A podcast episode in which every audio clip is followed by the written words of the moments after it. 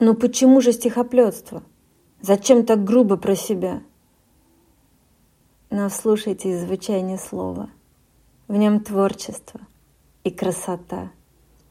Стихи реальность оплетают, как нить с собой веретено, И дискус текста выстилая, плетут волшебное пано Из звуков, нот, из красок мира, Слова рождая, как прибой, И строки бьют о берег прозы, И тянут рифмы за собой, И песней кружат — побуждая лететь завязью дум и поз, узор реальности сплетая с мирами творчества и грез.